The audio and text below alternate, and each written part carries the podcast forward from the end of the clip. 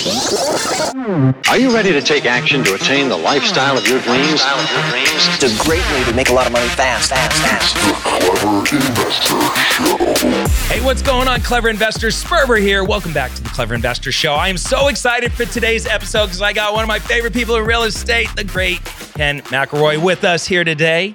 Welcome, Thanks, brother. Welcome to Clever Uh, Investor I can't Studios. wait. This be awesome. Um, I'm so excited for this conversation. Guys, you probably know who Ken is. I don't need to read this long list of accolades, but I'm going to do it anyway because it is so cool to see a man with over 20 plus years of experience, one of the greatest educators in the real estate space, a commercial god in the real estate space. Absolutely blew up too, by the way. Always read your books, loved the way you taught, watched you for many years, studied all your moves because I think they're great. But when COVID hit and you came out of the gate swinging online, which I thought was cool, Yep. and you blew up then, I was like, man, this is like the greatest education for free almost. Yep. Yeah. You know, it was funny. I was like, you need to go home. I was like, it, for everybody, I, I was like, oh, I needed a break. You know, I went home. I was like, okay, for about two days, three days, I was like, okay, now what? And so I decided to put all this content online. And it just took off. I yeah, was, I mean, I was never really online before COVID, right? So Yeah. we just never spent any time on it just because I was out doing deals. well, I want to read this real quick for anybody who doesn't know Ken McElroy. It's kenmcelroy.com if you want to go check out his website. 20 plus years experience in the real estate investment space, an expert at analysis, property management, which is kind of how you got started, Yep. right? And uh, acquisitions, property development, serves as an advisor to the Robert Kiyosaki uh, Rich Dad Company, um, which is where I first heard of you. Because what what was your first the ABCs of? ABC's of real estate investing. Yeah. Was that the first book? 2005. And that thing took off like, yeah, like, like, a rocket. Robert's like, uh, you need to write a book on what you're doing. I go, I don't know how to write a book. You know, he's like, you got to do it, man. I go, you got to give me some help. He goes, nope. So anyway, I figured it out and released it, and geez, it's been awesome. you know, sometimes the best mentors don't give you the answer. He didn't. They just show you a little bit of the path and challenge you. a yeah, and he, he was right. You know, and and what I've been doing is now, uh, you know, I didn't realize the book would be, you know, so so big, and it has been. But uh, really, what it did was it gave me an opportunity to start pumping out books and then roll them all into my um, nonprofit for the for the philanthropy. So, so we have a full time director now of philanthropy that just gives away money. So all the books, all the stuff, all that stuff uh, goes right back out into the Uh, community. you have ABC's of real estate investing, ABC's of property management, The Sleeping Giant. yeah, I don't know if I've read The Sleeping Giant. What's that book? it's all uh, EO, YPO, all business Oh, owners yeah. that started from nothing. I love that. So, Yeah. what, like you're interviewing different. Yeah, I, uh, there's 20 different uh, entrepreneurs, and uh, basically my requirement was that they they did they couldn't have a rich mommy or daddy, okay. and uh, you know they Self made. Correct. And so I interviewed uh, hundreds of them. We got down to 20 all over the world. And uh, they're just interviews on how they started, how they financed it. And by the way, no real estate stories in there at all. Well, just for people listening that don't know what YPO is, what is that? Yeah, Young Presidents Organization. It's just a peer to peer network on how to grow your business. Okay, it's hard to get in. There's quali- Yeah, yeah, qualifications. you can't just walk in and Yeah. say, "I want to be a part of this this good old boys club" because you got to. Yeah, 10 million in annual sales to, and 200 employees. Yeah, I remember um, going through an interview with them, and um, we did not have that many employees, and I was, I think I was doing maybe eight or nine million at the time. They said, "Call us next year." Yeah, yeah, that's uh, that's I'm like, seriously? Like, you know, I'm going to hard- hit it. And they're like, sorry. Yep. They're standards. they are. All right. Um, you know, you've been in tons of media appearances, top industry expert. You got the real estate radio show going Yep. on. Um, am I missing anything? No, Tons all philanthropy, We- all the good stuff. I know. We we uh I think last I looked, we we bought about three billion so far. That's it. Uh, yeah, we own we own two right now, two billion. Uh, we manage everything. We we're builder. We we develop. We're a contractor. So we do ground up construction, and really we're long term hold too. So uh, all predominantly multifamily, but some commercial office, some self storage, a lot of lot of land development. All right. So let's kind of unpack all that because the point of this show is obviously making lots of money and teaching people how to make a lot of money. But more importantly, multiplying your money. Uh, that's where the multifamily comes in and making buying assets, making your money multiply. Yep. And then keeping more of it How do we live tax free, Yeah, baby? no kidding. Yeah, and by the way, it's possible. People don't realize, like I didn't realize when I first started making money, I was paying out a lot of tax. And you know, for whatever reason, you have this mindset it's the American way. Well, it, you know, a lot of people still believe that, but the truth is, the government pretty much tells you what to do. They do. They they say, you know, we want this. You know, we want alternative fuel. We want housing. We want oil and gas, and then they give you tax credits for it all. So if you just do that, you you know you could legally make a lot of money and pay very little, if no tax. Do, uh, do you pay taxes? No, I haven't paid tax in gosh, I don't know, at least fifteen years. Why do you think Trump it was hesitant to say, I don't I- pay any freaking taxes? I you know I'm a real Well, estate guy? Well, I was, I was, I, wa- I watched like everyone Yeah. watched. You know, he's like, well, you don't pay any tax. He says because I'm smart. And then uh, Hillary Clinton, he he said, well, you won't do anything about it because all your donors do the same thing I do because it's legal. And that's why when all the tax returns came out, they they went away. If you know, there's yeah, been nobody nothing. really made yeah, like they made such a huge deal out of it until they finally came poof, out. And then it gone. was like, oh, right. oh, I had it. Yeah, because you know depreciation, cost segregation. We were talking about it before. You know, like like like when when you know we had a big big cash event. One time we sold a bunch of stuff. We just bought a jet, and the the jet pays. You know, you can write off the jet in the in that same year, and your whole thing, even if you finance it. So there's all these rules and tax laws that you can use to not pay tax if you're paying attention. So let's let's uh, and then the last part of this podcast obviously is you know managing your money really well, living tax free. Sometimes it's like, do I do I scale my business and make more income, or do I just keep more of the income that I'm already making? So Yep. it's that that philosophy.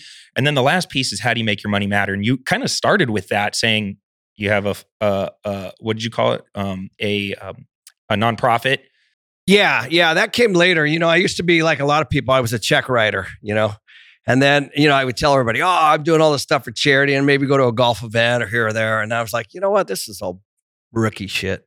So I remember I uh, my well, what happened was my very good friend um, got cancer, and uh, he's like, Kenny, you know, I'm not gonna. Doesn't look like doesn't look good. And he was running a um, autism walk here in Arizona, big one. But it's about 10,000, 15,000 people that show up. He's like, Would you chair this for me?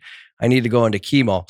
And that was it for me. You know, that was uh, maybe 10 years ago. And I was like, you know, this is way better. Like being around the, you know, like like people that are affected and hearing their stories and all that. And from there, I just like anything like you do like in business, I just became intentional. I said, I'm going to create a whole foundation. I'm going to hire somebody. I hired the girl um, who was um, she was the head of Apollo Group, um, Oh, and yeah? uh, she she did all their nonprofit, and then she was at Arizona State, um, and uh, now she's with us. And she basically it's employee run. We dump a bunch of money in there. Uh, there's all kinds What's of the purpose of it? It's uh, it's literally to give back to the communities. So like uh, like during COVID, uh, we we we gave a lot of money to food banks and actually even to our our our own employees. But primarily, it's uh, now we're doing 50, 60 different charities. But we usually do like 100 to cystic fibrosis, 100 to autism, and you know we spread it around now. So it's getting it's getting interesting because it's getting bigger Yeah. uh, but it's really, really, really fun. And and what I what I learned, Cody, is um, it became a segue for people to want to work for us. You know, I started off with this little thing over here where I was just trying to donate money, and you know, my buddy says, you know, you start off, you, know, in your learning years, and then your earning years, and then third is your returning years. So I'm in my returning years, and what happened was my employees people started coming there. They like, we like what this company stands for. And, you know, we do a lot of stuff kind of under the radar. Um, it's been wonderful, wonderful. And, and my head is always there, you know, like, like the book stuff or the speaking stuff or whatever I'm doing. Um, even last year for our limitless event, you know, I took the money that we made and I, and I donated it. So those are, it's just awesome. Yeah, it's it's brilliant, and I, I love I love the impact when you when you know making money, having fun, and making your money matter. It's like the full circle, It you know. is So that's fun, great too. that you're Yeah, doing it's that. fun. But first, we let's teach people how to make some freaking Okay. real money, Yeah. right? When you Yeah. say things like, "Oh, I have three billion, two billion, uh, duh, duh," it's like to somebody who's just standing there at the one yard line, staring off into the abyss, going. Yeah, but I don't know anything about multifamily. I don't know anything about commercial. I barely even know the, how to spell the word real estate. You know, you Yeah. started off in property management. That's fair. Yeah, my my my you know my dad was a contractor. My mom was a hairdresser. Uh, you know, I I grew up very blue collar. I, we weren't expected to go to school, college, and um, I went on a wrestling scholarship, and I ended up managing an apartment building for free rent. Period. That's how I got into property management. And uh, the company I was working for asked, you know, I was like, after I was graduating, I'm like, this is fun. You know, the guy's like, you need to go get your real estate license. You need to go, you know, and so that was my first and only job was with that company. And and how big was the apartment complex? That was 60 units. All right, so there's yeah. you. You living in one of them. Uh, you got oh, yeah. 59 tenants yep. that you got to babysit. Oh, absolutely, and you yeah. cut your teeth. The well, the hard school. I'll tell you exactly school, the best school. part. Like, um, so again, I grew up in construction, and my I knew how to do stuff, and uh, you know, I wasn't afraid of any hard work, which is, you know, how I grew up. So, so uh, a unit would vacate, I would go clean it, paint it, rent it, you know, and all that stuff. I didn't ever vend like you know nothing. Like even you know and so the owner came by about i don't know four or five months later and it's full. I'm like well this is a lot easier if there's 100% of the tenants are paying rent and i don't have to you know show units anymore. So that was my whole goal. It was pretty property management is pretty common sense really. So he came in he's like dude this is awesome. You know, you are, you know, he loves you. Yeah, yeah. And and I was like, I'm on the wrong side of the desk. You know. Well, and it. if nobody pays, you're you're on a wrestling scholarship. So you're just gonna go ru- ruffle some yeah, feathers. Yeah, yeah. give me that. I we need that rent, buddy. I did get in a bit of that. So, but you know that that does happen too. It was in a wasn't in the greatest area, but. Yes. So, uh, and then with with that company, it, I ended up managing a bunch of properties all up and down the Interstate Five, which is I'm from the Seattle area, and they were all small, man. Four units, eight units, 12 units, 20 units. You know, there was all because the company at the time was growing. It's a big company now, and it's called Pinnacle. Uh, but at the time, it was very small. It was called Goodman Management Group, and it was owned by a guy by the name of John Goodman. And um, he's a billionaire, and uh, you know he, he still lives up in the Seattle area. But just a great mentor, you know. So he had brokerage, he had property management, he was buying stuff, and I got to see from that lens. You imagine this: as a as a you know 20 year old you know behind wet behind the ears you know these ownership groups they put together partnerships they were coming in they would give them to me. They go you know go fix this. And so i would go manage that fix it whatever. Sometimes they would you know be in bad shape and sometimes they didn't do their due diligence when they bought them and so that was about eight years. And and so i, I managed maybe 25 30000 units while i was there and you just uh, all sizes, all locations, and some were the new, school, some were old. The schooling, the knowledge you're gaining good. going so good. That. Yeah, because yeah. you know they don't call you if you distribute money, and they call you if you don't. So you know, so you know, you pretty much learn quickly on what works and what doesn't work, and that's actually, in my opinion, that became my secret sauce for when I started to buy, because a broker would give me a deal and I'd been down this road so much through property management. I was just looking at the numbers. I'm like, okay, I, I, got this. You know, I know how to create value in this in this rent roll. I know how to create value in this financial. I could see it even before I went on the building because I had done it so much. And so, so when I actually got the courage, and I because I didn't know how to buy, I didn't know I didn't have any money, I didn't know how to negotiate anything. Um, and once I got the courage to actually go do it myself, um, then I realized that the power was actually seeing the deal that nobody else saw, and then having been able to put the team together to fix it. Now, would you recommend somebody who was just getting into and, and aspiring to maybe do multifamily on a bigger scale um, to maybe start with property management like you did? Yeah. So so here's what's happening now. There's a lot of syndicators that have been out and you know raising a bunch of capital, all that kind of stuff, and they actually don't know what to look for. You know, they don't know the language. You know, and and there's a serious language in property management of things to look for. Um, you, you know, and and so what you know they don't they don't when when they're firing somebody or rehiring somebody, they oftentimes don't know what to ask. They don't know what to look for and and sometimes they just make a lot of bad decisions. So when you have all of that you know the, those tools in your tool belt to be able to hire somebody or manage your own you learn a lot. And if you're gonna if you're gonna raise capital and do it at a pace uh, which i think anyone can do by the way um, you have to know. I mean, you have to know the nuances. You, it's not a transactional thing only right? I mean the money and the close that's the easiest part the hardest part is identifying it, uncovering all the stuff during due diligence, putting a business plan together, creating a value add that's a win for the investor and for you, and then executing. the, the money is actually the easiest part. It- it- all, in all honesty, in my company, that came in the last 48 hours. The minute we would put a business plan out, we would raise the capital in say 48 hours. So you weren't pre-raising. You were you were more like, hey, listen, if the asset is good enough, the money's gonna gravitate towards it. We never pre-raised, not one this. time. It's funny because I just got in a, I, I was hanging out with Vina Jetty, who's a f- good friend of mine and one of my mul- multifamily mentors. And she was like, you want to maybe want to start like raising now. And I, and I had the opposite feeling. I'm like, man, if I could just kind of like what you were saying, if I could just find a really great deal with my marketing capabilities, I'm going to raise capital.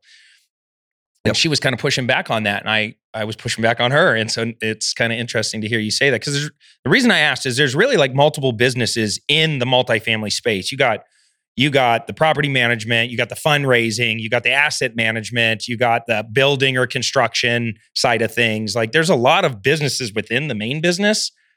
And sometimes when I'm talking to somebody new or even me as I'm transitioning hard into this side of the uh, uh, into the space is like, well, how do I make money and if I go try to buy um, something, even a 40 unit, let's just say, it's going to take me a while to like pull it all together and make money from it. And how do I survive along the way if that's my full time thing that I'm focusing on? And it's like, well, maybe pick one of those four sub businesses and do that as your job while you're trying to put the rest of it together. Yep, I agree. I, yeah, I I'm a big believer that I think people invest in you know the deal.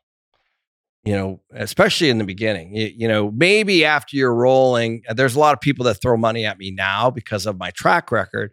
But in the beginning, certainly in the first five years, you you, you just should. What actually produces the money for all of it is the deal itself. So if you can find something where you can create massive value in it. Uh, people make sense. It's just math, like literally, you know. So that's why I don't necessarily need the money first. To your point, I just need a big list of people that will take a look at the deal when I feel like I have one. And that's a way better. I'd rather have the pressure on me finding deals than me having money and finding deals. So let's talk about um, kind of like what is a deal to you? Like right now, when you're out there in the world today, because the world's kind of crazy right now. Is there certain cap rates you're sniffing around for? Is there certain types of assets? Like what what, what would get what's your buy box? What would Yeah. get Ken excited? Yeah, good. So I've been all over the map in my in my history, and um, I think that I, you know the lane I'm going to stay in is my, the multifamily lane, over 200 units, and then we have specific locations that we like. So, so when we go to an area, unlike a lot of people, you know, we make sure that the the employment's strong, the population's strong, the migra- migration patterns of people going there strong, the school system's strong, the crimes are low, the crimes low. There's a there's a whole checklist of things that we do internally to determine even if we go somewhere. So that's number one. Number two, uh, we draw a circle around that within a certain period of time. And then we start to look at the number of units in the area, how vacant they are, and all that kind of stuff. Um, and the volatility of the employment and all that stuff. So, so the base, we want the base to be there long term. So once that's done, then we go look for things. But you know, the uh, we always say it has to have a story. Whatever the story is, we don't really care what the story is. So I'll give you an example of the last one I bought. I bought a 230 unit just north of Dallas, which I love the area north of Dallas. It's a Fritz, uh, Plano, Fritz, Frisco area. And the owner had it for 19 years and didn't touch it. So, you know, okay, so it's got 19 year old appliances, 19, you know, I'm generalizing, but you get the point. So he hadn't put a lot of money into it and they owned it a long time and they decided to sell it. So I look at that and I'm like, okay, I got $500 a month in, in rent growth. Uh, he's running a whole bunch of other expenses through it. The, you know, the manager's, you know, flat or lazy, let's call it. He's had them there for a long time. So there's all these, you know, things what that I call forced equity. So it has to have forced equity. So that's the story. The story is, I can't remember what we paid, maybe 30 million. So, so maybe 30 million and, uh, and when I fix all of that, it's going to be worth somewhere in the mid 40s. Okay, so that's the story. So once I package that up and prove it all out, then we put it into a business plan and we give it to our our our list, and we say, hey, we're buying this for 30. We think it's going to be worth in the mid 40s, And uh, you know, this is how long we need your money. This is how long it'll. This is how much money we'll make in between. And this is what I think will happen when we do a cash out refi. Because as you know, I don't like to sell. I like to hold. The other thing I do is when I raise money, and like a lot of people, is I'm behind all of it. So uh, let's say it's a thirty million dollar deal and I need ten million bucks, I make money once I return the ten. So my motivation is to return the ten. Got it. So wait, you're you're not even really getting paid uh, until the refi happens. That's right.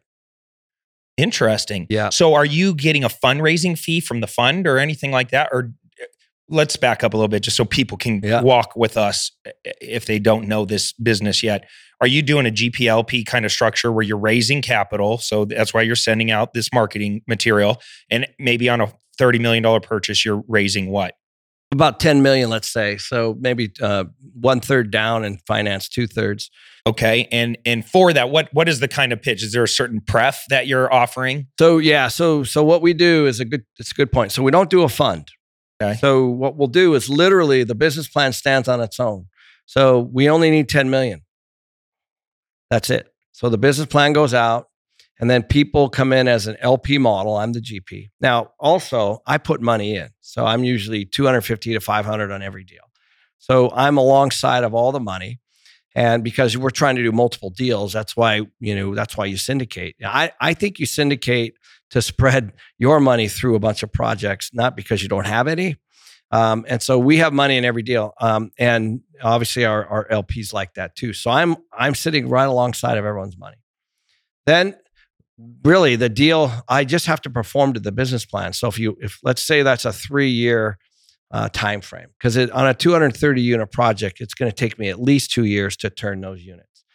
So after with normal turnover, so so now the net operating income's higher. You know the rents are higher. The place is looking better. We probably have a better tenant profile. I've managed the expenses down where they are. Are I take that to the bank, and let's say the thing's worth 45 million. Now, um, now that's uh, uh, I, I want a 30 million dollar loan on a 45 million dollar value. So th- I take that 30 million loan, I pay off the original 20, I pay back the 10 that I got from the investors, and now the investors are in for nothing. That's an infinite return. So the investors now have no money in the deal. Now I'm starting to get uh, my percentage, whatever it is, based on whatever the cash flow is. So I've also made money on my, you know, let's call it 500 grand that I've invested, but I've also given everyone their money back. Including yourself? Yeah, yeah. Yeah. Yeah, so everyone gets their money back. So so the way we do our preferred returns is oddly enough, I don't have a strict model. So what I do is if that 230 unit was kicking out 5% cash on cash, that's what it is.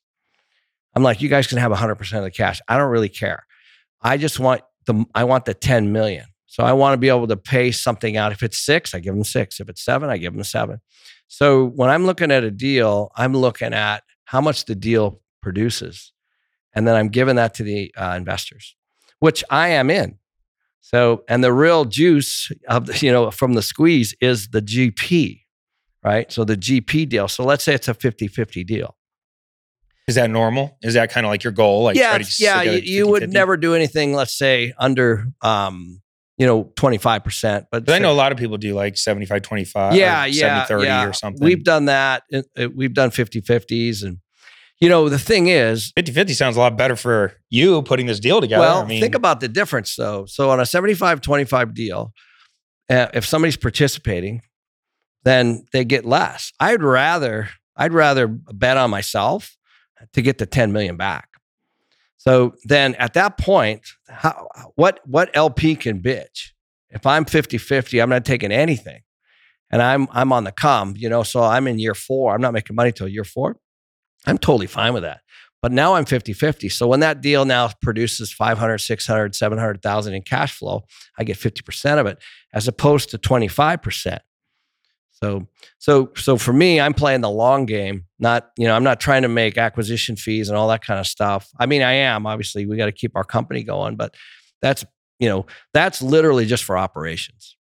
We had Jerome Maldonado on here. Do you know Jerome? He's a Mm-mm. builder. Um, you should get to know Jerome. He's got about a thousand units that is in already making money. He's got 600 in production. He's a builder from the ground up. He's been Nice. he's he's been building multifamily for about maybe like six or seven, eight years now, and he's really getting in the swing of things. Got a bunch of projects around town. Um, but anyway, he uses debt. He doesn't syndicate.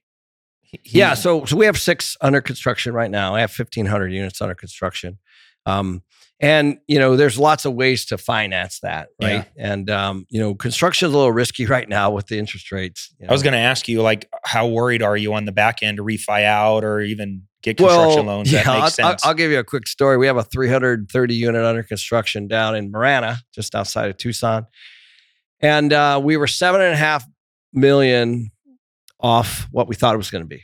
That's it. right? Right. That's it. Just a small rounding error. So That's a Oh, big number. It is. Yeah. Yeah. So so my partner Ross and I funded that.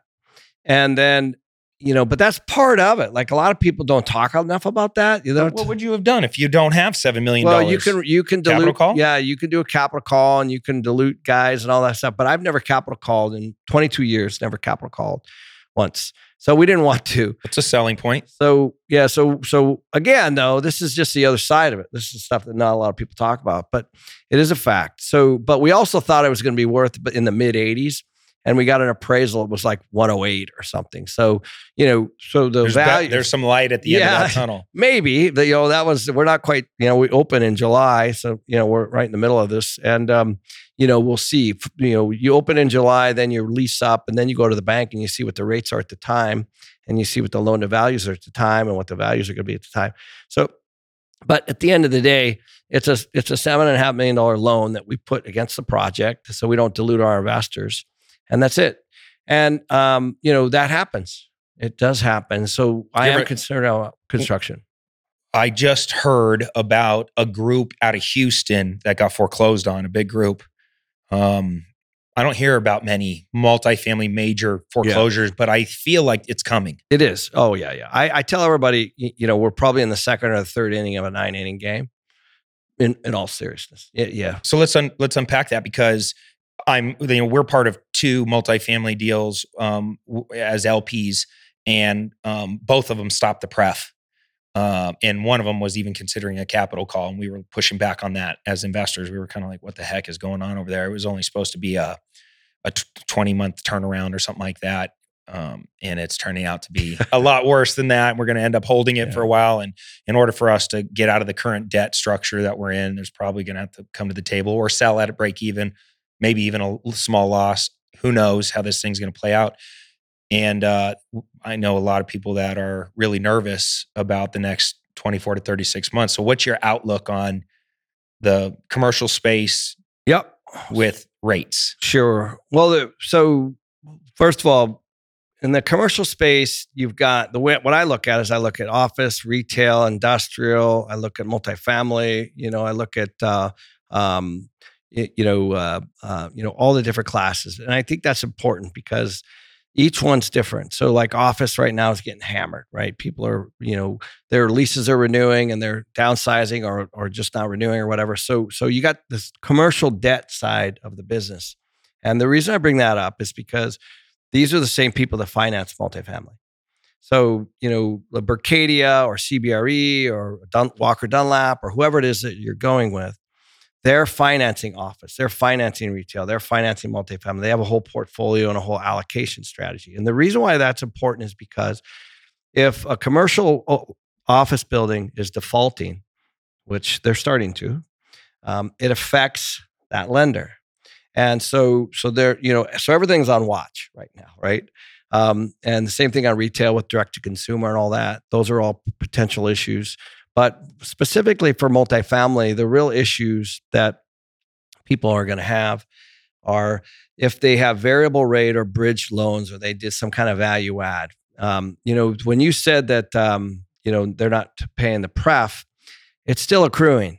So the pref is still Mhm. accruing. So even though the syndicator or the or the GP isn't paying it, it doesn't mean it goes away. So what people a lot of times people forget is that there's a cost for the debt and there's a cost for the equity. The cost for the equity is called pref. The cost for the debt is called the interest rate. So, you know, that's it. So there's a cost. So whether the property produces it or not, that's why I was telling you earlier when I do my pref, I solve to the cash flow. So, you know, so I'm making sure on day one that thing's cash flowing 5%, 6%. And that's why I don't have a standard deal. That's why I don't raise money at 8 or 9% because why would I want to be negative? Why would I want to be behind that? You know, I don't. So, um, so that's been our philosophy is that the property should pay the pref. Now, if they can't pay the pref, it's probably as a result of the interest rate going up on their on their uh, variable rate loan. And that's actually the big issue that a lot of people are having, and not just in multifamily. So we're having, we had six deals that we were doing. By the way, we owned already, so they're internal deals. There weren't things that we went out and syndicated on, but they were they were deals that we we did a cash out refi, you know, and uh, we're putting the money back into the property, and we're we're growing the rents again. So I have properties that I've owned over 15 years, and we've refinanced three times. So you know but you would do it at a at a variable rate. And the, some people would ask, well, why would you do a variable rate? Well, because you don't want to put a fixed debt on something that is undervalued. So you do a variable and then you put a bunch of money into it, just like I was saying before in that 230 unit. So it's the same thing. So you wait until you've actually proved out all the value then you put the fixed rate debt on it. So so all the people that are caught between the fixed rate and the variable rate, they're the ones that are in trouble. And um, the the, uh, the other the other side of that is that cap rates are also going up. So as interest rates go up, cap rates go up. So if a capitalization rate is four percent when they bought, or like which like everyone a year ago, let's say, and they've gone to five, that means that that means that your property is worth 20% less. If you take your same NOI and you divide it, you know, four to five is 20%. So that's a 20% loss of value. Now it's just in paper. It does, it's irrelevant unless you have to sell, right? So if you have to sell, that's what you're going to get for it on the open market. But if you can wait, maybe cap rates, you know, come back down to four and interest rates come down again. But what I find is a lot of people, they have loan maturity issues and they have other things that are forcing them to sell, even an equity partner. So a lot of these guys have used big equity partners, like let's say, um, you know, uh, BlackRock. So let's BlackRock, you know, gives me money. They want it back, you know, in three or four years. They don't care about the market. They want it back. So that now you're negotiating with them on when to get it back. So you know, that's not a good position to be in either, because as markets come up and go down, you know, I have a good buddy that bought a whole bunch of stuff in Denver with a big company like that, and he's like, Kenny, these this, our our equity group wants wants us to sell, and he's like, the market's like not ready. It's like I, we're just turning, and we're about ready, you know, to to to grow two or three more years is what I need, and he had to sell.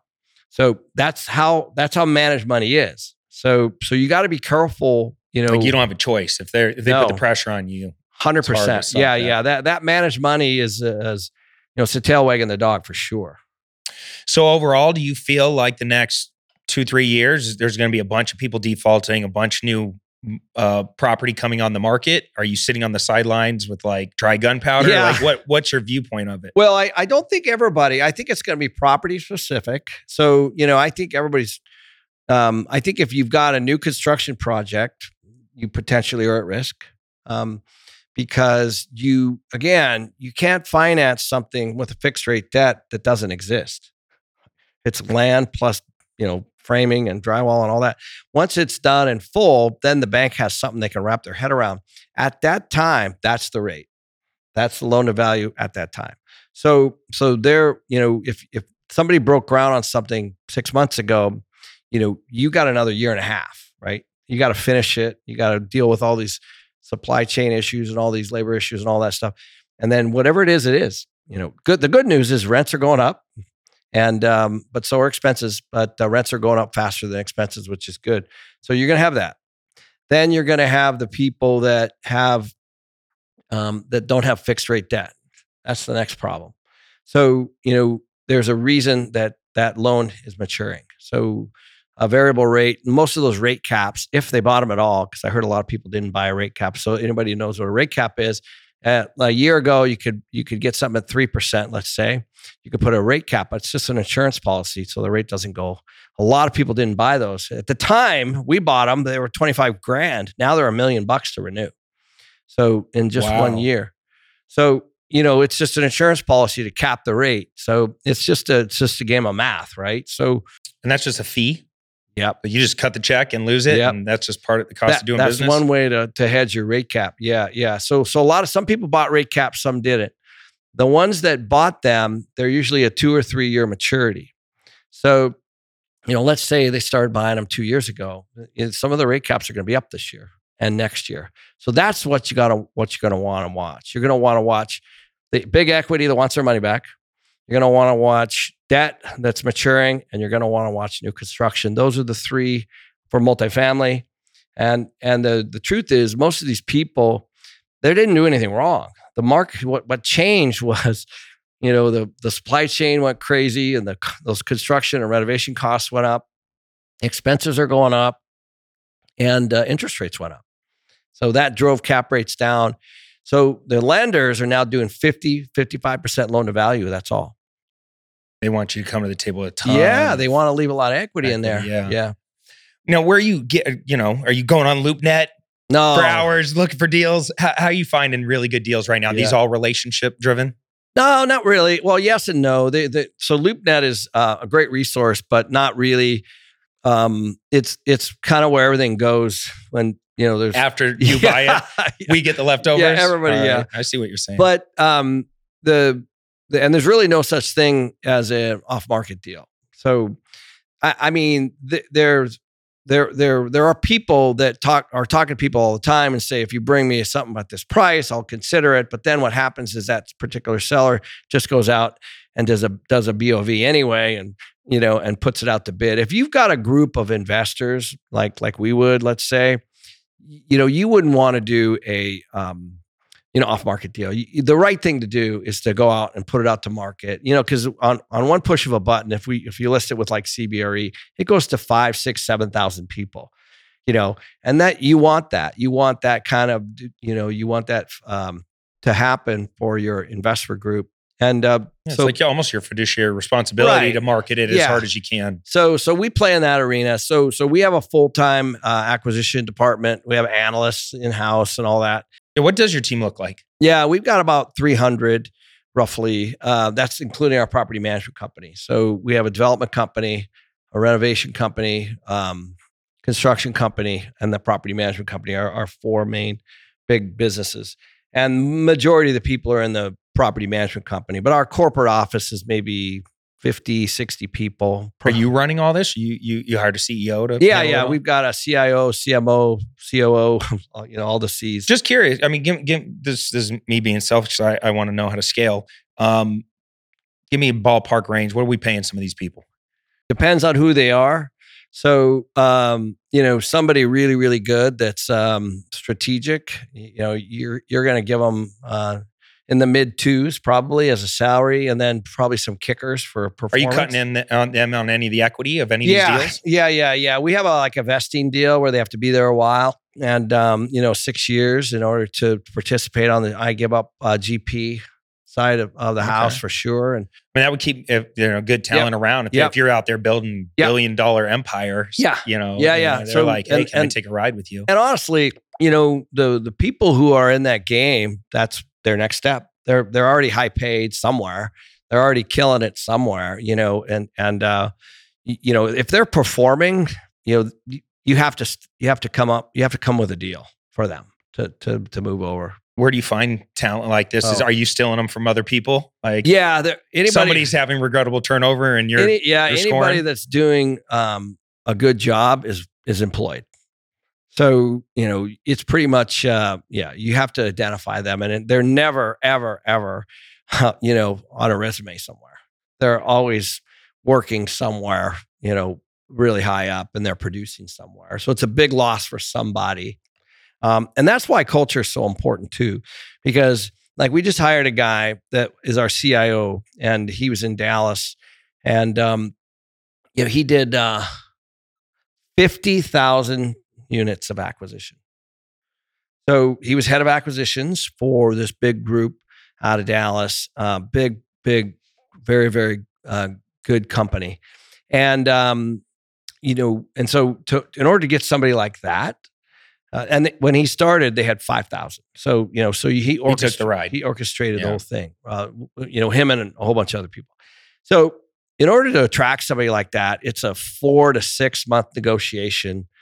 You know, it's it's back and forth with attorneys. It's it's you know profit sharing. It's you know GP LP. It's it's you know succession plan stuff. You know, it's all of that because um, he's probably in his early forties, just slayed it up to that point, and he's looking for a home, an anchor, a way to take it to the next level. You know, he's probably made you know half a million to a million a year um, you know with everything over the year but but he he wants to take it to the next level whatever that is for him and so so you, you know that's the kind of deal you got to cut for that person What what does your day daily routine kind of look like? Let's step out of the real estate thing for a minute. Just how, how does a successful person like yourself operate?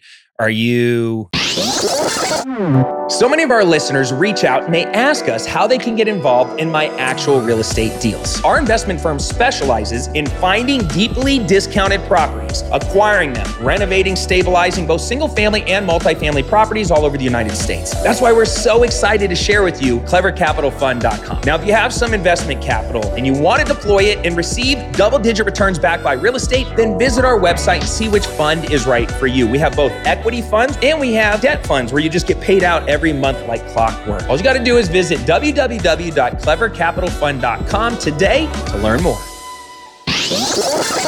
you know like you're doing a bunch of meetings every single day? Are you are you running this? Are you Elon Musk? Everybody get your ass in the office. We're doing this in person. None of this remote BS. Like how do you operate each day? How much is protected private time versus like hey, I'm all in.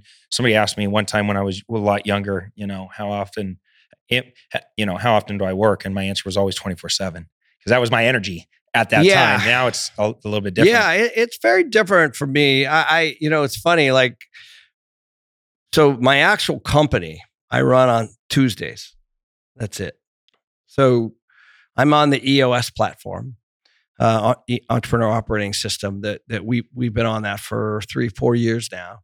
So I run a 90 minute executive meeting. I run a, a, actually I don't run the investment committee meeting. Our our head of acquisitions does. I, I run a partner meeting. Um, and um, that's pretty much my Tuesday. So from there, if it's set up correctly with the right KPIs and the right goals, and the quarterlies and annuals, you know that should be all you need.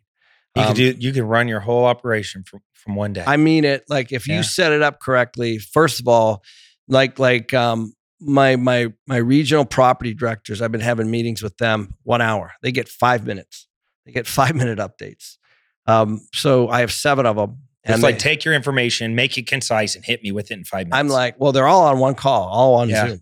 Yeah. So they're all up like the Brady Bunch, sitting up there, you know. And I'm like, okay, you first. And they're like, I'm like, give me, uh, give me your biggest challenge and give me your biggest win. That's it. I write down all the challenges, and they go around the table. And then we have like 20 minutes to be able to talk about the challenges. Sometimes I have to do, do that offline. so you're almost masterminding them. You're like, listen, we're gonna we're gonna get right at the biggest Yes. things, That's it. and then everybody's gonna pile in, dog pile, and hey, let's solve this. I right leave now. them to I leave them to do their thing. I give them the support they need from the corporate office. I hear about that if it's not there, uh, and it hasn't been there, you know, which ta- leads me over to training or leads me over to HR or leads me over to accounting or whatever, and that's what I fix. So I believe that our corporate office is there to support the properties and the investors, and um, so you know, so that's how I run that, and and it's uh, it's pretty efficient, you know. EOS, um, that entrepreneur operating s- system. Is that the Rockefeller Habits book, the scaling? I know uh, Verne? Harnish. Is it the Verne Harnish book, or is that a No, different It's, it's kind of like that. It's a little bit different. Um, this is, but, but by the way, in order to set up our, you know, we do a strategic planning session two days once a year where we set all this up. So Meaning, like a coach comes in, a hundred percent. and there's an, a, a Yes. qualified EOS coach that You comes in it. and says, "Listen, we're gonna Yeah. mo- make some modifications, make sure everything's dialed You in for it. this next year." Yeah. So what we do in that meeting is, we'll, you know, so that's one one day a year, two days. I'm sorry, two days, one time a year, and uh, everyone commits to that. So in that meeting, our CIO, our CMO, our CFO, our CEO, like all that's, and then me and my partner Ross and our head of construction. So we are in there, and in that meeting, we look at our one year, three year, five year, and ten year goals. And then we set up everything in quarterly goals. So in that, you know, literally everyone's got a quarterly goal. And this is all facilitated by somebody. And then we flush out what we call IDS, which is, um, you know, identify, discuss, solve. So whatever that might be. And that list could be 30, 40, 50 things, you know, and everybody's got them. And then we just, you know, we, we, we just say, okay, which one's the most important? One, two, three. We solve, and we're just solving, solving, solving, solving, solving. But we're keeping everyone on track on their quarterly goals, and that's how we run the whole business. I love that. Now, what what do you pay for a consultant like that to come in? Eight grand a day. So 16 G's? Yeah, I think I think uh, I yes, I think that's about what it is Eight, uh, for two days uh, Yeah. in in office. And then is there other fees throughout the year? No, no, no. There's a I, there probably is a fee for the software. They have a it's called Traction Tools. Yeah. Oh, Traction. that was the book I was thinking. yeah, Traction. yeah. Gino Wickman. Yeah. Yeah, he's a the reason I'm flushing this out guy. because I think this is really important. When when people are, you know, a lot of people listen to this are at different levels, but like it's like I got to this point, you know, I'm a real estate guy. I start real estate. I get good at real estate. And then I'm like, I'm going to start an education company. It's like the death of all entrepreneurs because we think we could do everything. I don't know anything about education, but I get into education. It starts scaling, it starts taking off. Real estate's for for what I was doing in the single family space, it wasn't that many people. Like there was a small team of us and we did the same thing over and over and over. Education, I woke up one day and I had 85 people working for me. And I'm like, I don't know how to do this. You know, I'm a real estate guy that's now playing CEO of an education company. And we were scaling so fast and we were making so much money so quickly that the wheels were falling off as fast as I was making sales. Like, and I, my whole philosophy in the beginning was sales cures everything. Just fucking make money, and I'm gonna figure it out. But then I started, I started doing dumb shit like throwing money at problems versus really like figuring out like, okay, I got to step back and like get plugged into a system. So it took me to the point where everything was breaking and I was actually go starting to fail. Yep. Before I read Verne Harnish's book or Yep. started thinking about bringing in really good consultants, Yep. getting plugged into a system. And that's why I wanted to kind of unpack that because uh, it gave you this framework that made it easy for everybody to get behind. And yeah, it's it- obviously working. It's hard, but by the to your point, as an entrepreneur, you don't know how to do any of this. I didn't know how to hire a CMO, a CFO. I didn't even know what a CFO did. You know, like all that stuff. You have to break through all those things, and then you have to find people. What I found is that there's a lot of really smart people out there um, that um, can help if you let them. Right, and um, uh, you could go crazy with consultants too. But uh, for for me, the you know the EOS came out of the YPO EO you know uh, arena and um, you know and a lot of a lot of people uh, had had used it uh, we kind of stat, s- s- uh, stood back and kind of waited to see which one we wanted and we, that's the one we jumped on it's been it's been good it's not perfect yeah. but it's pretty darn close, you know. And we're, we we kind of run it a little bit modified, but but to your point, now everything everything should happen in the ninety minutes. What what can kill a company, in my opinion, there's a lot of things, are the side BS. You know, the side emails, the side chatter, the side this, the side that, the side that. So so you have to get disciplined. You have to say, listen, let's bring that up on Tuesday. That's it you know, hey, da da da, this is going on. I got this thing happening over. Here. Okay, bring it up on Tuesday. We'll make it an IDS. We'll discuss it as a team. Because what happens is I'll talk to you about something, and what then does I, IDS stand for? uh, yeah, identify, uh, Oh, yeah. discuss, solve, and That's so the, the you know, and, and so what happens is uh, a something that could be simple, especially in a big company, can get super political. You know, Mm. so I was just bring it in. Like like one of the things that that I was pissed off about was our we had a company that was doing all our rent, um, figuring out our rents on all our properties, and I didn't like them. They well they they weren't doing a good job. So I would rent a I would we would renovate a unit and and they and the manager it would tell the manager what to rent it for, and it was always below market. So I got pissed and I got anyway. So rather than me attack the company and get into all these details, I just brought it into that bigger picture. So I said, listen, this is the problem, you know, and then everyone's discussing it. And as you know, it's better off the more people you have looking at something and looking at it very differently, um, you know, is better. And then typically, whatever I thought I was going to do comes out a little bit better, you know, by having more input on it. So I just save everything for that 90, 90 minute meeting, no matter what it is. Even if I'm pissed about something or an email or a vendor or whatever, even a project. I just bring it up You and then force I- it into the system. I force it into the system. Then everyone's dealing with it at once because it does affect accounting. It does affect marketing. It does affect HR. It does affect renovations. You know, like it all affects everybody. Um, and so instead of trying to do all things, you know, in a silo, and so so it, it does take a little bit of work to put everything in there. You mentioned is your partner Ross? Yeah. How long have you guys been partners? Uh, 22 years. Okay, so I've been partners with Bryant. Um, we've been best friends for well over 15 years, and and now we're on our fifth year, pretty much. Uh, we're going into our fifth year. Being partners has been fantastic. You know, Yep. it's a great relationship when you really know somebody, and it, you're doing it for more than money. I care deeply about his family. He- Yep. He knows everything about me, and it it really is a bigger relationship than just business. um, how many of the people you started with are still with you? Gosh, a lot. Yeah, yeah, a lot. So um, I don't even know. You know, it's it feels like most of them. I mean, we don't have a lot of turnover in the corporate office, so I would say most. But you know, some retired. Like you know, like we had that says a lot, HR though, dude, because people, and yeah, not always when you're scaling companies to the people you start with, you end with. Yeah, I, I know? find that's usually my fault. So what I mean by that is, I I think I think you got to hire slow and fire fast, and I think um, you know, I think most people do the opposite. Oh, 100%. Yeah, Especially, so what I've experienced is at first it's this core little team, right? The culture's on point, you're making sales, the energy's on fire, everybody's dialed in, and you're you're uh you're nimble and you're um not gritty, you're uh what's the word I'm looking for? Like where you're uh my mind went blank, where you you just figure things out, right? Whatever that word is. grit. gritty. Eh, that's the only thing that came up for me. Uh, and so you're scrappy, right? You're figuring Yeah. things out.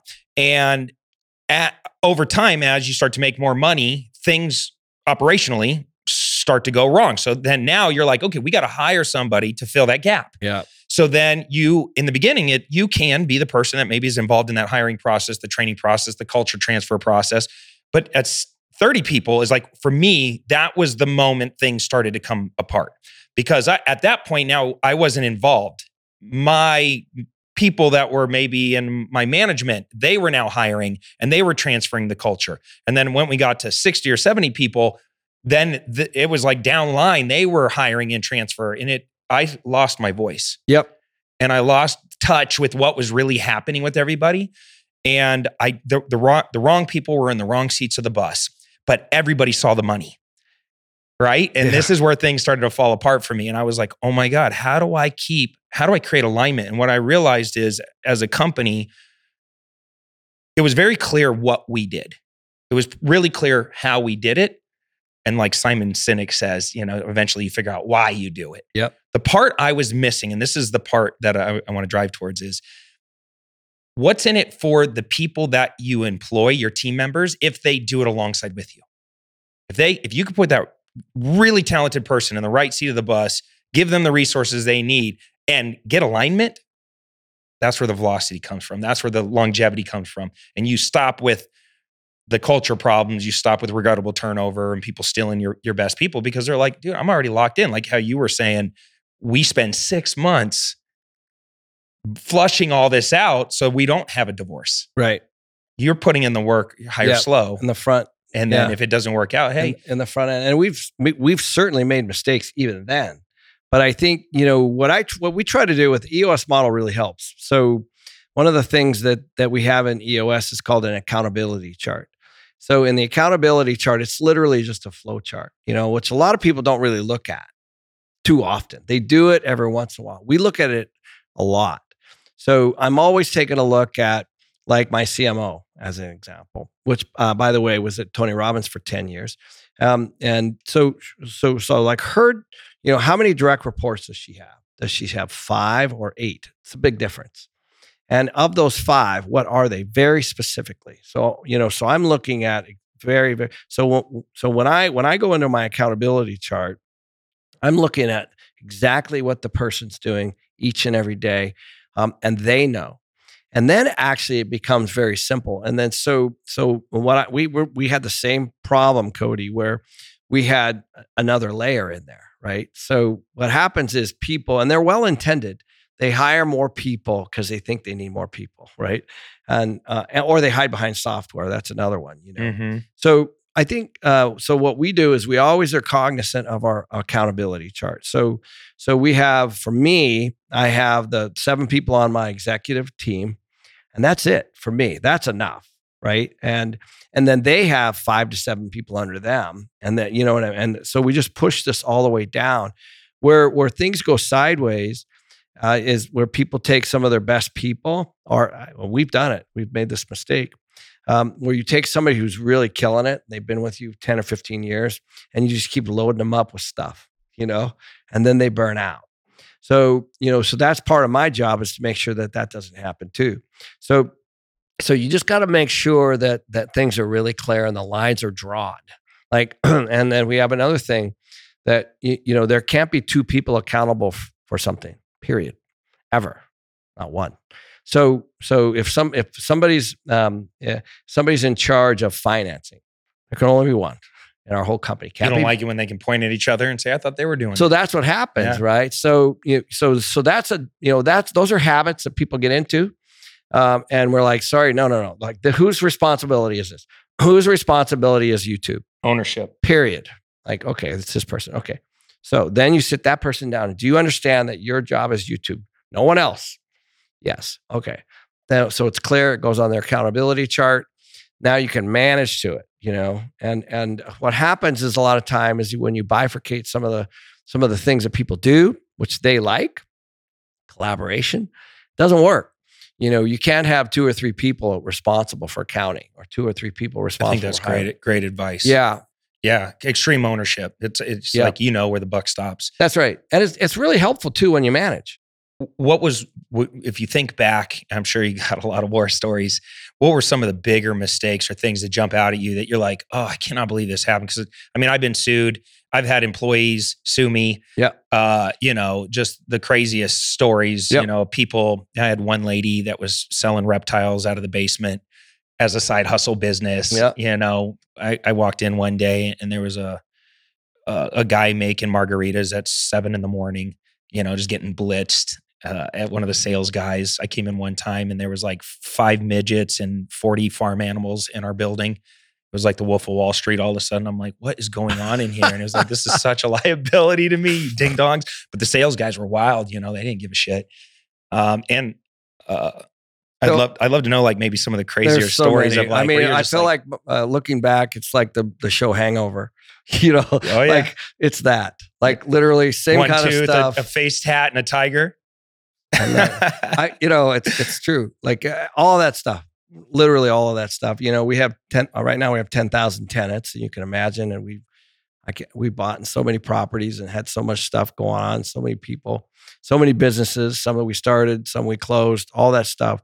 There's just so many. You, you know, and they're just learning lessons. And I think that's the the key. You got to you got to you got to look down. You got to look back and see where the system broke down. And I think a lot of times people they point out, you know, so ah, you know. well, I always look in. I'm like, okay, so what did I miss? How did I miss that? Like, and and how can I not miss that again? And um, and that's what I do. And you know, I think a lot of times that, um, you know, some of the least effective leaders they point out. But I think there's a lesson in everything. You know, even uh, by the way, this is this is going to be an interesting run we're, we've got here. You know, we just went through let's say ten years of a rising market. Everybody is not used to what's next, so you don't really learn much, in my opinion. You know, you you you you, you consume a lot. And and uh, but there's not a lot the you know when everybody's making money and the salespeople and everybody's you know uh, high fiving and you're closing deals and the lenders and the investors and all that stuff are making money. Everybody's just happy as can be, but there's not there's not a lot of there's no pain, and you only really learn through pain, in my opinion. Um, you don't really learn a lot. You think, ah, we'll just do that again, rinse and repeat, but it's not always rinse and repeat. How bad do you think it's going to get? Um, Robert says, We got a three times crash. We got the currency crash. We got the stock market crash. And we got the real estate crash. You agree with that? So I was just at a three day event with Robert, literally uh, Thursday, Friday, Saturday, um, and was on stage with them a lot. Uh, and during that period of time, with a whole bunch of really smart people like Jim Rickards and George Gammon, and Andy Schectman, and and um, so I got a chance to really dig into this whole thing and really listen from their perspective. Um, I do think there are some things that we need to be concerned about. Um, the interest rates, you know, I I got I'm going to chat with George about this, George Gammon. I think the Fed is going to continue to raise rates this year because of the inflation. He thinks that there aren't because of what he the inverted yield curve. You know, the two year the two year treasury is is higher than the 10 which is not normal you know normally a you know a short term short term uh, uh, cash is usually doesn't have a premium over longer you know so so um so that'll be interesting to see what what happens if if the fed um if the fed continues to raise rates then i think that we could be in you know uh, it could really be a problem and, um, you know, we're already seeing, I mean, even this morning I was at the gym and a buddy that I saw uh, that I knew really well has a mortgage company out in Gilbert, uh, 19 people. So it's not a huge one, but he shut it down, you know, yeah. and moved back to his house. He's been in the business, you know, 30 years, right? And him and him and a processor and an admin. He goes, that's all I need right now. Um, the lease ended. He closed his shop. So, you know, that's happening, you know, as you know. Um, and so you're starting to see this already and um, you, you, know consumption is going to go down. I think GDP is going to go down. I think we're going to hit a recession. I do. Um, what Robert's talking about is something a little different. Uh, he's he's really hung up on the um, on the BRICS deals. You yeah. know the uh, uh, the Brazil, Russia, uh, India, China, and uh, South America. Uh, what do they call the BRICS? They're all upset with the dollar. So you know and you would like like if if there's some there's way more dollars outside of the US than there are inside so you know if if if you're uh, China and you're buying oil from me and I'm paying you in US dollars and I'm inflating it at home and using it as a weapon uh, like we did against Russia you know there's a lot going on and so so I think that what they're talking about is that reserve currency and maybe losing that reserve currency which is the whole point of the BRICS so that's what Robert's focused on and I think you got to take notice on that stuff. You know, I don't know how quickly. It doesn't seem to me like it's going to happen very quickly.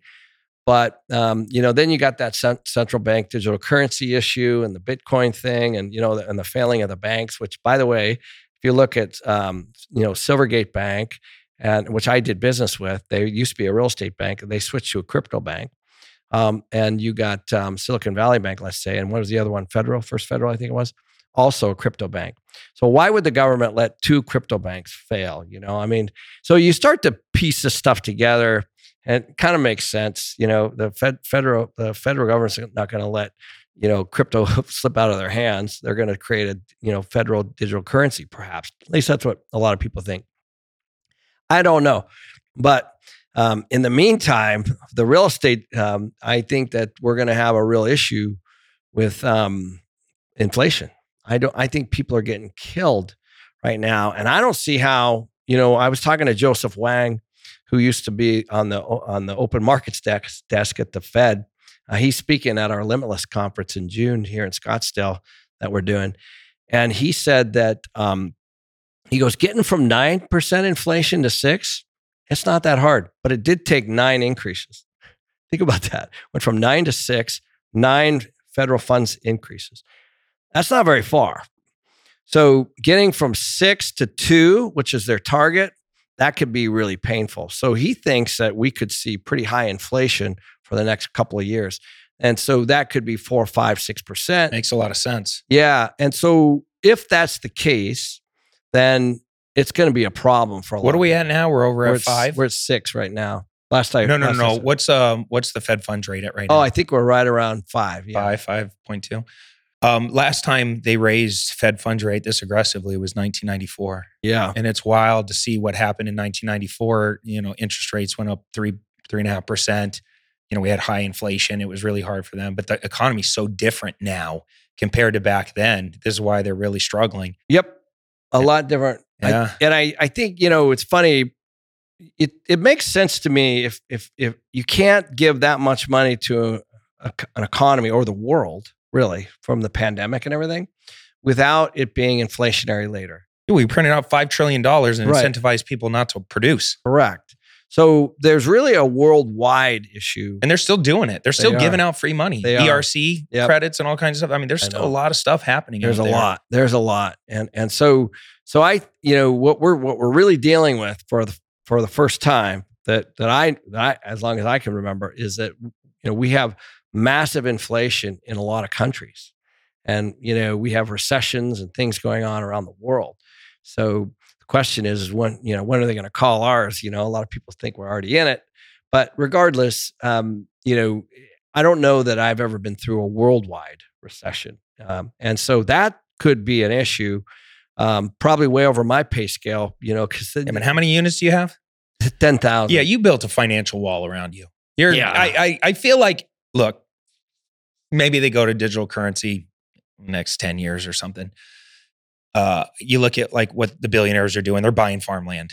yeah, All the major corporations, they're buying the real estate. they are. They're controlling the food. They're controlling the shelter. They're th- those that my, and this is why I love this podcast. And I'm just like, guys, get your shit together. Real estate is such a great vehicle. There's so many ways to play this game and get involved and start somewhere, but just get involved because at the end of the day, if you can own these assets and you can build even a small financial wall around you and your family, at least you have something That's right. versus than being a fucking ostrich and just burying your head in the sand and just hoping somebody else comes and bails us out. And so uh, for you, I'm like, yeah. you're kind of good, bro. You're good. You're not. I am not. I'm coming to you for for help. Yeah, But you know, I'll, I got the guns. I have a lot. All right, I got a fucking arsenal going on over here. My friends have a lot of guns, I so do it's too. like yeah. you know, one way or another, I'm getting fed. Guns, gold, and grub. There you go. Yep. Um, is there anything that scares the shit out of you right now besides the economy? No, well, I think Biden probably, to be honest. I, I mean, I just don't understand Now, is it is it Biden a decision he's going to make, or Biden's going to drop dead and and we're going to have our first female black president that has the weirdest laugh? the funny thing is, is I don't, I'm not really affected too much about which president's in from a real estate standpoint. Yeah. You know, I, I mean that sincerely. But when I see him, cut, you know, cutting off like the Keystone Pipeline and and bolting out of Afghanistan and some other things like that, I'm like, what is happening? You know, those are those are bizarre. So you No know, respect right now. we don't have a right, lot right. of Yeah. strength and respect, Yeah, at least yeah. from what we can see. So we, you know, I I think the and I'm not concerned about this, but you know, you start to see cities that I used to love, and I grew up in Seattle and Portland. Um, I used to go to San Francisco all the time. You know, they're scary now, right? These are these are. I mean, Seattle's. I grew up in Seattle, so I'm like, I visited a friend Horrible. that has uh, one of the nicest houses in Beverly Hills, and there was like a, a an encampment going on across Yeah. the street, and they couldn't remove them. Yep, It was wild to me, like drug Yeah. needles and all kinds of stuff. And it's like these are the richest Yeah. of the richest people, and they're they're they're They just yep. and they would get robbed, and Yep. there was nothing you could really do. They'd get re-released pretty quickly, you know. So that's the stole stuff, that like- drives me nuts, right? That. So, uh, and there's not a lot I can do about it, but um, uh, that's that's kind of what I'm watching. build build a financial wall around you and your Yeah. family, and don't worry about gas prices. Yeah, yeah, and Yeah. I don't worry about gas prices. I, I, I don't. I, I mean, it doesn't really affect me, really. I mean, it's more money, but it, you know, it affects my people that work for me, and that pisses me off. It- yeah, that is a struggle. That is a big struggle. Yeah, I was one of the few, and you guys are welcome. All my team members that are helping produce this podcast, you guys are all welcome because I just keep giving you fucking raises as inflation comes up. Because I'm like that guy. Because like I really am concerned for my team Yeah. members, and I rolled in last year when inflation hit eight percent, and I gave everybody a ten percent raise that day because I was just like, Yep. look, we're not going to play this game. I'm not going to have you guys stressing out because you can't afford to get to yep. work. We did the same thing. It's wild, man. You have to. Yeah, you have to take care of your people. Yep. Because they'll take care of you if you if you play the long game with them. Which is why I'm hoping you guys can hurry the fuck up and make me really rich so I can stop working. Greg, squeak. You got me? All right. Um, all right, so let let's just kind of end on a little bit of not a not a not a low note. Let's let, let's end on a high note. Yeah. Right. So um uh, look, this game is tough. There's a lot of obstacles and challenges along the way. You know, how do you think about coaching up like somebody who's getting into this space? You know, how do you develop that millionaire mindset? How do you have the strength to bounce back? You're, you're talking about all these instances, so many more than you can even count. It takes a lot of strength to Yeah. do that. Were you just hard headed? Or is this like, hey man, I know there's certain success principles. I I live and die by these things. If people just mirror this, they're gonna they're gonna win. Yeah, like well, like you, you know, you you really you if you mirror what the successful people are doing, you know, there, there's a reason that they're successful. They're no different, as you know. Like I know I know lots and lots of people that started with nothing, you know, and came from really uh, much much worse circumstances than I came from, and they're super successful because they followed a system, and and that's it, you know. And some of it is mindset, but the the truth is, when it's the hardest, we we just were there. So it's hard when everyone's out there doing it. Like like when when money seems to come really simply and easily. Um, that's actually when it's hardest, in my opinion, because there's more competition. When it's easiest is when it doesn't look like it. So, in other words, when things are going to hell in a handbasket. So, I'll give you an example. In 2008, when everything hit the fan, you know, banks were taking on water, you know, and they were they were clearly taking loans back and all this stuff, all this toxic real estate and all these loans were going back all over the place. And and everybody's holding on to their capital, trying to figure out what to do. And uh, you know, everybody's equity evaporated. I was like, oh, this is going to be perfect because so I went up to Canada and I put together a huge uh, financial uh, fund and started raising money. So glad you're saying this. the right RSP, yeah, the RSP, which is the retirement savings plan, which is our 401k. And I put together a hundred million dollar fund, and I started buying apartments in Texas because the dollar, you know, eh, you know, a lot of people don't think about the dollar between the two countries, but you should, you know. And, and so all of a sudden, the Canadians were going, "Oh my God, the U.S. is on sale." So I just went up there and solved the problem. So I went up, you know, figured it out, and we that's you know that got me through the first three or four years until things started. You know, the bank started releasing their purse strings again, and they started lending again. Hundred million dollar fund's no joke. Yeah, That's a big boy fund. yeah. Was that the biggest fund you've done up to that time? Yeah. Oh yeah. Yeah. Yeah. But I, I bought, you know, I put those deals together individually, but we went up there, you know, imagine, you, know, the, the, the, the, the, U.S. was on sale. A lot of people from Canada come and vacate, you know, or, or vacation, you know, in the in the United States and vice versa. So, so it's just a matter of understanding currency and stuff like so. So back to the study thing, you know, and I'll tell you, one of the things as a kid, I grew up near the uh, Canadian border, up up north of Seattle, and um, I remember I used to take U.S. you know coins or dollars, and I used to cash them for the Canadian coins, and I would go back, and it was like a twenty or thirty percent. you know what I mean?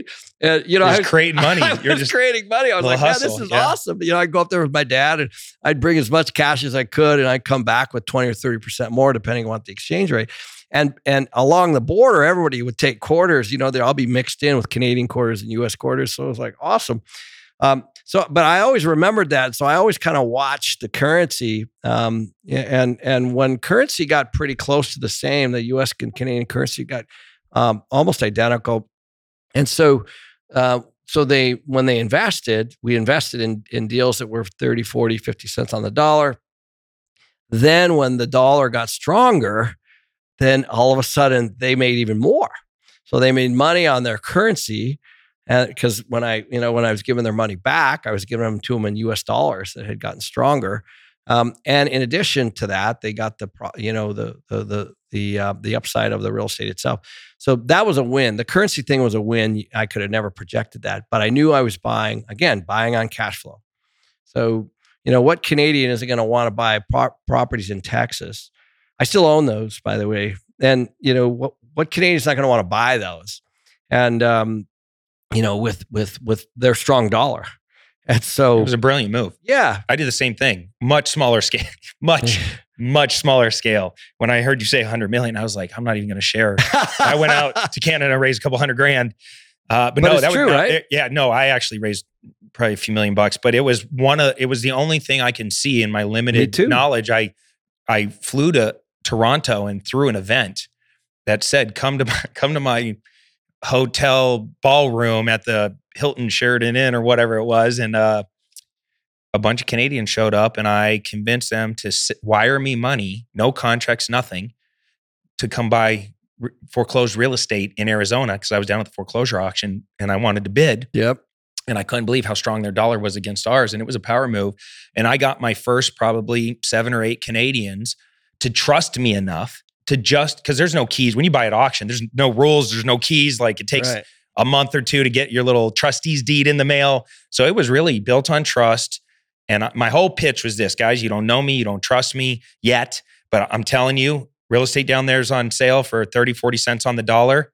I'm going to be your guy to go down there and do it. I need you to wire me money just on pure faith. that I'm going to go to the auction and buy these properties and then I'm going to renovate them for you. I'm going to put a tenant in. I'm going to mail you the deed when it comes in the mail. And I'm going to, uh, you know, t- turn over to some property management. And we did hundreds and hundreds of houses like that from one seminar, Yep. one day, just trying to gamify that, I that did, the, currency I did the same thing. uh, So brilliant. in Calgary and and Vancouver. We even got George Foreman to come. He brought his grill and the George Foreman grill and you, know all the stuff. It was basically a seminar in Canada.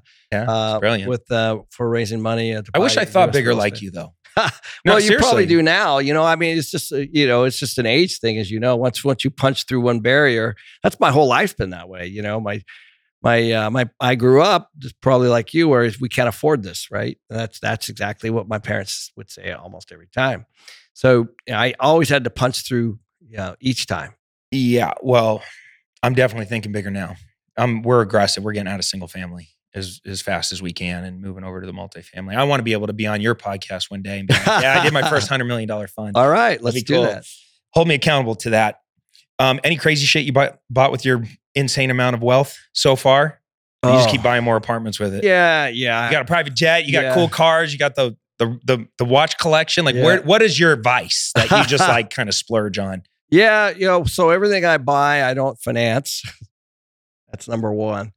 Um, and um, yeah, you, you know, it's it's funny. I, I did all the whole, multiple houses and all that kind of stuff. I pulled back on all that. So um, you know- Because you just matured.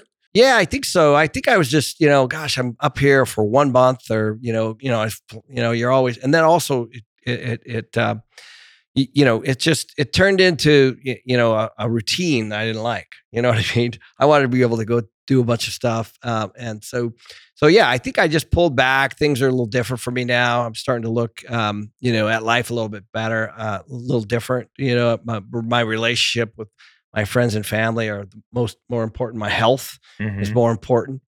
Uh, you know, and I think sometimes you sacrifice that as you know as you're as you're tr- you know trying to climb the ladder. Most people Those do. kinds of things. Not, yeah. not- eh, I, uh, we've talked about this in a lot of other podcasts. I think there's a, do you think there's a big correlation between health, wealth, and joy? Right? Oh, without a doubt. Yeah, yeah. So I'll tell you a great story. I, I ended up, um, uh, you know, it's a long story, but I'm actually going to this ranch uh, in two days in Texas where I do a week of personal development. I'm actually going with Kiyosaki. And, um, you know, there we learn about consciousness and presence and all that kind of stuff. And that turned, to, you know, t- uh, took me into the Deepak Chopra camp, which I've been hanging out with and been going to things like that. I'm just trying to figure out, you know, uh, the alternative, you know, to the, you know, you know, uh, you know, crazy stuff. So, so I, I am, I, uh, I used to, I used to apply all that to business and growth and leadership and company growth and money and all that stuff. And now I'm just pulling back from that. I'm trying to be a little more balanced. Yeah. I do believe that a person can be physically fit, financially fit, spiritually fit, relationally fit. I think it is absolutely possible. You know, it's just intention, right? You you you, make your health an intentional focus, just like building any other muscle. You, you putting in those reps, you're gonna get it. I said this in another podcast. You know, and this is a shocking stat, and I couldn't believe it that one in ten Americans are considered millionaires in America. One in, one in ten families. That's a lot. One in twenty five thousand Americans have a six pack. Oh, wow. How many of them are millionaires with six packs? Yeah. Not many. I am. I'm one. Yep. I want to be that guy, ripped, rich, and rare. Yeah. I want to be so fucking aggressive towards that goal of being like, I want to set a standard because I really believe that my kids are watching, other people are watching. You might not realize they're watching, but they're watching, and you're setting a standard. And how many wealthy people that are chilling at the pool with the rollie on, but they're just totally let themselves go. And they're, you know, they got diabetes or whatever the hell they're battling. And it's just like, come on, man. Yeah, one of one of the guys that I study with, his name's Radha Gopalan, and he's a um, world's leading heart transplant guy. So he does forty a year ish. Um, cardiologist, obviously, but he has a group that they they do kidney, liver, um, and uh, bone marrow and heart. And so he said, um, he goes, "Here's the deal." And by the way, he's he's Eastern Western guy. He said, "You know, I've put hearts in people that that hold emotion. I put them in someone else, and that emotion comes out of them." And I'm like, "What?" Like the heart has memory? Correct. And he's like, they're my patients. he said, he said, you know, I said, well, how does a person need a heart? And he said, well, sometimes, you know, everybody wants to say that it's just a health DNA genetic, but he said the spleen, the liver, the bone marrow, the heart, most of that manifests from some kind of anxiety or stress or, or something that you haven't cleared from a long time ago that you've buried. So it's it really gets you know I don't want to go too deep on this stuff, but it's really interesting if you really start to track it. And this is a guy that does it. It's not some guy I watched on YouTube. This is a buddy of mine that I literally you know was was having a glass of wine with two days ago. You know this is and I, it's it'll blow your mind. And he it, it, you know he said um, you know you know the uh, you, you really need to not only be healthy from a food and exercise standpoint, but you need to be healthy from a stress standpoint and how you carry stress. I love that you're doing some really intensive week long personal development yeah. type retreats because I think it's important for high level entrepreneurs to shut shit down every once in a while and just go deeper. You know, work on, you know, I did this last year. So last year was the worst year of my life. Fi- uh, financially, best year of my life. Emotionally, worst year of my life by far. By far. My mom died of cancer. Uh, I'm going through a divorce had to tell the kids moving out like the whole thing was really challenging just the worst of the worst emotionally um, now it's the best year so far it's it's been because i went and put in so much personal development work and went deeper and i had to shut everything off and i i went to psychological counseling services in scottsdale and i went for an entire week phenomenal men's retreat and just went deep had had open heart surgery on my inner child. Yeah, that's and what you have to do. I, it was like ten thousand pounds lifted off. Yeah. my chest, and I, I know a lot of men that walk around and they don't cry. They're not in touch. They're they can compartmentalize and bury like the best of them. You know, they they're really good at just hiding their pain or using their pain for achievement, or they it comes out in the worst ways: addiction, drugs, porn, alcohol, whatever that is for them. And uh, you know, it's it really is important. If you want to level up, I never understood how do you get to the next level?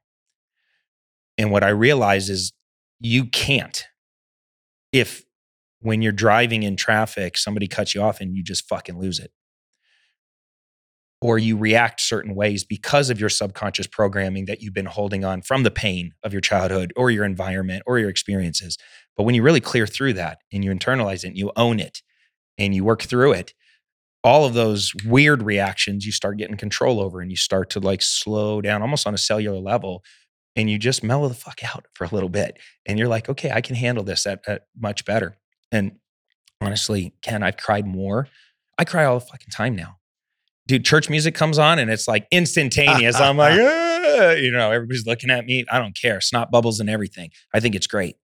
But it took me 44 years of complete implosion to finally get go deep and work on that shit. So I love this. I want to learn more about what it is you're doing. Yeah, well, I think it's great. I think the the ego is a it's a it's a ego is the enemy, man. Like you know, every one of us is uh just playing a a movie that we've lived. That's all. It's our own. You know, it doesn't mean it's right you know? So, you know, I think that once you back up from that and you realize that, you know, just because you grew up one way or you did something or, you know, the, the, you, you can you can literally unwind some of that stuff and and take a look at it. I think a lot of times, you know, people's egos keep them right in place. Would you go back and change anything? Oh gosh, I think I probably wish I would have been a little open minded as a younger man, you know, perhaps. And um, you know, maybe got into some of this stuff a little bit earlier. Uh, the other thing is, I think being conscious and being aware makes me a better leader. You know, I don't think I listened like I probably should have when I was in my 20s or 30s. Um, and um, yeah, that's what I, I work on now. And the tr- the truth is, like I, I was talking to actually Kim Kiyosaki the other day, and she's like, she said she was sitting with a with a friend of hers, and um, and the the uh, she said all I did was ask questions the whole time of this lady, and she just talked and talked and talked and talked and talked, and then they got up and left, and she's like, "Oh my god, I love you," and Kim said she didn't ask one question about me. She doesn't even know who I am. So I think that's pretty normal for a lot of people Yeah.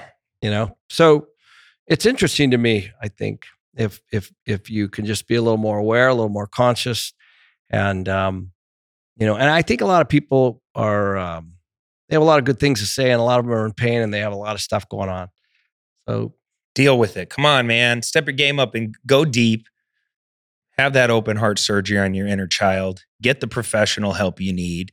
Get around other people that are doing that kind of personal development journey and and attack it like you attack Yeah. business. yeah. You'll you'll be a better man for it, a better Yeah. better entrepreneur for it. and then things start to fall in the line too like That's what I was driving towards. yeah I I- now understand what the next level is because I can I can feel the opportunities are opening in front of me now that I had my own emotional roadblocks and I couldn't even see them even if they were there.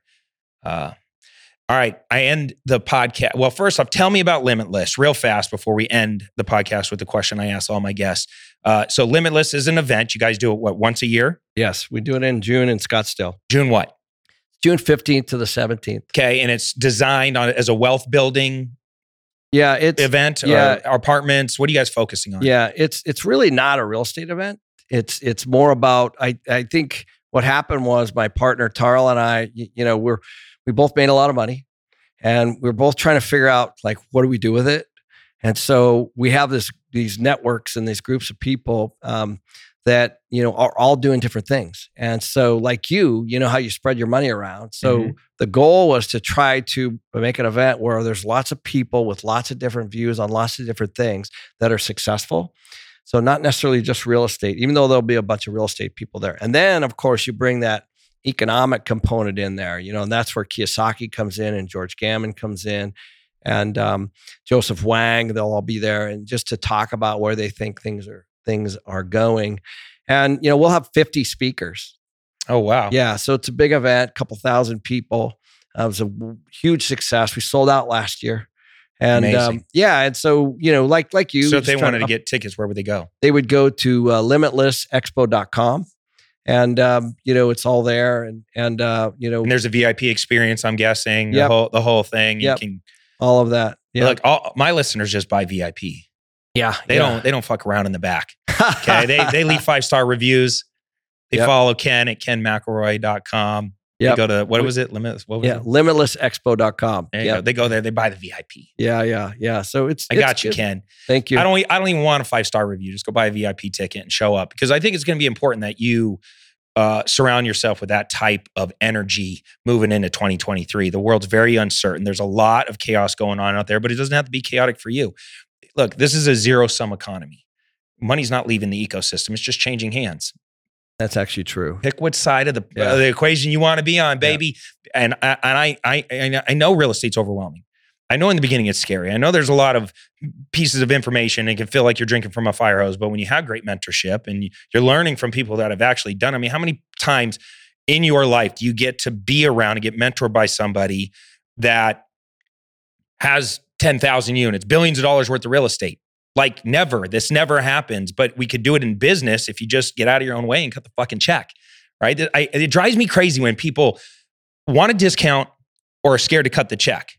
It- I'm like, why do you want a discount? Do you know the amount of sacrifice I've made to build this business or to learn these skills? And you want a fucking discount? Like, what are you at? What are you really saying to me right now? That all my sacrifice and hard work and all those challenges and all the times I got sued or pushed around or beat up or passed over or bullied doesn't fucking matter? All those failures that were trial through error, it doesn't matter? You just want me to, you know, like, what are you entitled? And it drives me crazy. And the other thing drives me crazy is like, oh, my wife said, uh, I, I probably shouldn't spend money on that. It's like, well, your wife's going to love the new fucking purse collection when you're balling out in the real estate game, right? She's not going to be complaining about that. when her, when when when her shoe collection is on point and all her friends are bragging about you know she's bragging about all the fun trips you guys have gone on in the last year it's like look get out of your own way use money as a tool to go further faster That's right. you know so show up to the events Yeah. like this Uh, the biggest needle movers in my life have been events Live events are where it's at, man. by far like you can you, there's so much you can learn i always i i go as you know like i i go i'm just sitting there i'm i'm i I- went to this one that deepak chopra had just a month ago. I was at every single thing you know everybody's out in the lobby or whatever. I'm like it's all about health right? I'm like i'm in there taking notes writing stuff meeting the guys you know trying to get to know everybody.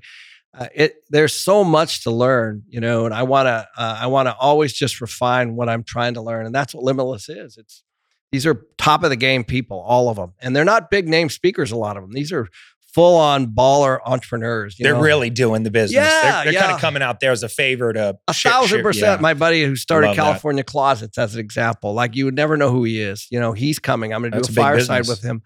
You know, he sold it a long time ago, but how do you, here's a guy that you can ask questions like, how did you, you know, boom, boom, boom, boom. So, so those are the types of people we try to bring. So, you know, the, you know, because those, it's not really a real estate event. It's uh, it's how do I uh, spread my money around? What, what's the what's the right thing to do next? And and how do I pay as little tax as possible? I have all my tax advisors coming, and and and they can you know they'll be talking to whoever needs to uh, um, uh, whoever whoever whoever wants the uh, to talk to them about things strategic things that they can do too to keep as much money as they, they make. Well, I'm, I'm going to be in Florida during that event, but I'd love to send my business partner, Bryant, right? Brian, come on, come on, B. Come we got on, Bryant. listening in. He's in the background Yeah. there. My best friend, Brian, business partner, Brian. We did? Oh, good. See, I didn't even know. I was, I, look, I'm supporting you guys all, Yeah, all around. The best. Yeah. How'd you like it? He loved the event. Yeah. He loved the event. thank you. Yeah. Yeah. So hopefully we can get back there again and support, um, you know, and anybody listening to this, go check it out. What's the website? One last time. www.limitlessexpo.com. man that's look at me i'm i'm plugging away over here guys because i do i do believe that it'll move the needle for you and uh put you in a room full of other players that are intentional just like you and uh at the end of the day you never know it's and this is it, it's never the whole thing it's literally sometimes a freaking sentence that somebody says that everything just all of a sudden Yeah. clicks and you're like i'm going to go do that immediately Yep. and the needle for your business moves and you just keep doing that over and over and over i've been to hundreds and hundreds of events i joined insane amount of masterminds i'm listening to you talk that's a success principle that a guy that has 10000 units that now cares about his health is showing up buying the vip experience sitting in the front taking the notes not not Yep. wasting time out in the lobby 100%. it's like i'm intentional i'm Yep. present i'm here to dominate yep. That shows you what you should do. Just mirror that. and You're going to be very successful as this next uh, major wealth transfer happens because it is happening. It is going to happen. That's Whether you sure. want to or not, don't get ran over. Uh, be on the right side of that equation. All right, Ken, thank you for sharing My all your knowledge. brother. Man, you're a beast. you. I really Thanks, dude. appreciate you. And uh, I'm, I'm serious. One of these days, I'm going to get on your podcast. We're going to be talking about my $100 million fund.